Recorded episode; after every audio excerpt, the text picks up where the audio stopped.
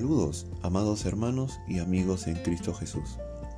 Le damos gracias al Señor por haber concluido la meditación del libro de Juan. Y en este nuevo tiempo, en esta nueva etapa que el Señor nos permite hacerle llegar la palabra de Dios a ustedes, vamos a hacer las meditaciones del libro de Salmos este precioso libro que habla mucho de la sabiduría de Dios y de cómo debemos llevar nuestra vida conforme a lo que nos indica el Señor. Damos gracias al Señor en este tiempo porque nos permite llegar una vez más a sus hogares a través de este medio. Les saludamos con todo nuestro amor y cariño, sus amigos y servidores. Elizabeth y José Gallegos. Damos gracias al Señor por su palabra en este tiempo y vamos a comenzar con mucho gozo este tiempo. Vamos a comenzar el libro de Salmos con el Salmo 1, los versículos del 1 al 6. Salmos capítulo 1.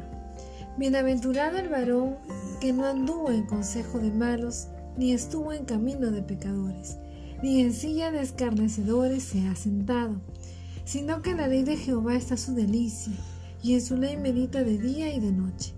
Será como árbol plantado junto a corrientes de aguas, que da su fruto en su tiempo, y su hoja no cae, y todo lo que hace prosperará. No así los malos, que son como el tamo que arrebata el viento. Por tanto, no se levantarán los malos en el juicio, ni los pecadores en la congregación de los justos porque Jehová conoce el camino de los justos, mas la senda de los malos perecerá. Damos gracias al Señor en este tiempo por su palabra. Palabra de Dios ha llegado a nuestro, a, nuestro corazón en este tiempo, donde si le ponemos un título a este salmo, le pondríamos El camino que le agrada al Señor. Y en este camino que le agrada al Señor, este salmo es muy importante porque comienza definiendo qué cosa es lo que quiere el Señor de nosotros. Vamos a dividir este, eh, la meditación de este salmo en dos partes. La primera parte es que cuál es el camino del justo.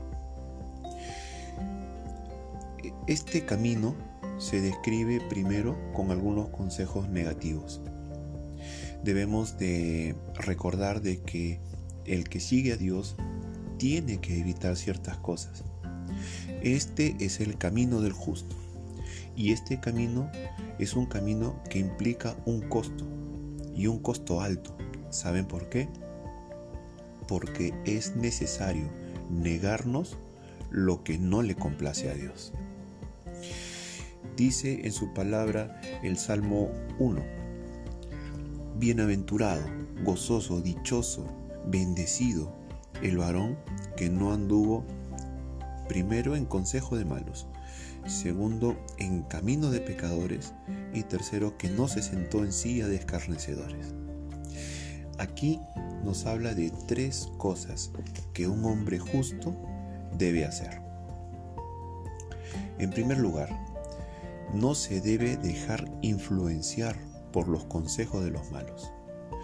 Esto nos indica mucho de con quién nos juntamos, con quién hacemos compañía, quiénes nos acompañan en nuestro caminar, qué costumbres tienen. No debemos dejarnos influenciar por el consejo de malos. No hemos de elegir malos compañeros. Uno se conoce por los compañeros que escoge. Lo segundo que nos indica es de que no debemos participar con los pecadores. Aunque estos pecadores parezca, no parezcan muy malos, al final su camino es de maldad. No debemos colaborar con los proyectos de estas personas, ni participar en sus hechos, ni en sus fechorías no debemos participar. Un hombre justo no participa de las cosas malas. Y el tercero dice que no debemos identificarnos con los que hacen escarnio. Una persona que hace escarnio, una persona escarnecedor es una persona que comete escarnio. Y el escarnio es la burla, la mofa indiscriminada, la vejación, el, el apartar a una persona. Si nosotros llegamos a tener esa, eh, esa motivación en nosotros, créanme de que nosotros nos estamos identificando con estas personas. Y muchas veces, a pesar de que nosotros pensamos que no lo hacemos, otras personas sí observan que lo hacemos. Este es el camino del justo, el camino que le agrada al Señor. Y debemos de tener en cuenta esto, amado joven, amado hermano y amigo. ¿Es tu corazón recto delante del Señor? ¿Tu corazón anda en justicia? En el versículo 3, donde dice que el que hace esto será como un árbol plantado junto a corrientes de agua que da su fruto en su tiempo y su hoja no cae, y todo lo que hace prosperará. Esto nos indica que el resultado de vivir según la voluntad de Dios nos da una vida firme y transparente una vida que está alimentada por un río, el río de agua viva. Todos sabemos que una palmera o un sauce al lado de un río siempre está verde, lleno de vida, aún en la sequía cuando el árbol se seca. Si el cristiano ahonda sus raíces en la palabra de Dios, en la fuente de vida, también será un ejemplo de frescura y firmeza. Vivirá la realidad de este versículo. Y eso, dice la palabra, dice el Salmo, que vamos a dar fruto. Vamos a estar tan firmes que nuestra hoja no va a caer. Y sobre todo va a dar fruto a su tiempo. Uno puede hacer muchos paralelos, ¿no? Con respecto a este pasaje. No podemos esperar todo el fruto de un nuevo creyente inmediatamente. Llevar fruto implica dar tiempo para madurar. Dios produce el fruto que necesita cuando es el tiempo que Él indica. Amados hermanos y amigos, si nosotros permanecemos en el camino de justicia que el Señor ya tiene preparado de antemano para que andemos en Él, este es un camino que a Él le va a agradar. Amado joven, una vez más, el camino que le agrada al Señor es un camino de justicia. Y en el segundo punto vamos a ver el camino del mal, que está en el versículo 4 al 6. Por contraste podemos entender, acá dice el versículo, no así los malos. Entonces podemos ver que el malo, en comparación con el justo, es aquel que anda en consejo de malos, ¿no? El que anda en camino de pecadores y el que se sienta en la silla de escarnecedores. Por lo tanto, el malo sería aquel que se deja influenciar por malos consejos, que busca consejo de personas que no están alineadas con la voluntad de Dios, que participa del pecado activamente, que se compromete con aquellos que pecan y que además también se unen a las burlas que estas personas puedan hacer en contra de Dios. ¿Cuánta gente vemos ahora involucrada, aún gente creyente que proclama ser hijo de Dios o que va a la iglesia y congrega y la vemos mezclada en proyectos, en asuntos como lo que, por ejemplo, hoy día podemos ver la ideología de género, el aborto y cosas que la palabra de Dios pues rechaza totalmente. Debemos tener mucho cuidado con eso. El tema del feminismo y otras ideologías que, que en su palabra el Señor directamente no está avalando. Hay muchos creyentes hoy en día que buscan de repente de mejorar su economía, se entregan ante la avaricia, y dejan de lado y desdeñan el tiempo que deben dedicarle a Dios por mezclarse en estos asuntos, viendo en primer lugar su economía y mostrando un egoísmo total hacia aquellos que no tienen. También acá el versículo 5 dice, ¿no?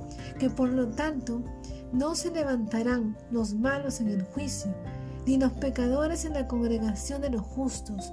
Y eso nos hace ver que un día habrá juicio y que el Señor Jesucristo vendrá a juzgar a toda nación y aquellos que están en el camino del impío, de la maldad, pues serán enfrentados ante la condenación eterna.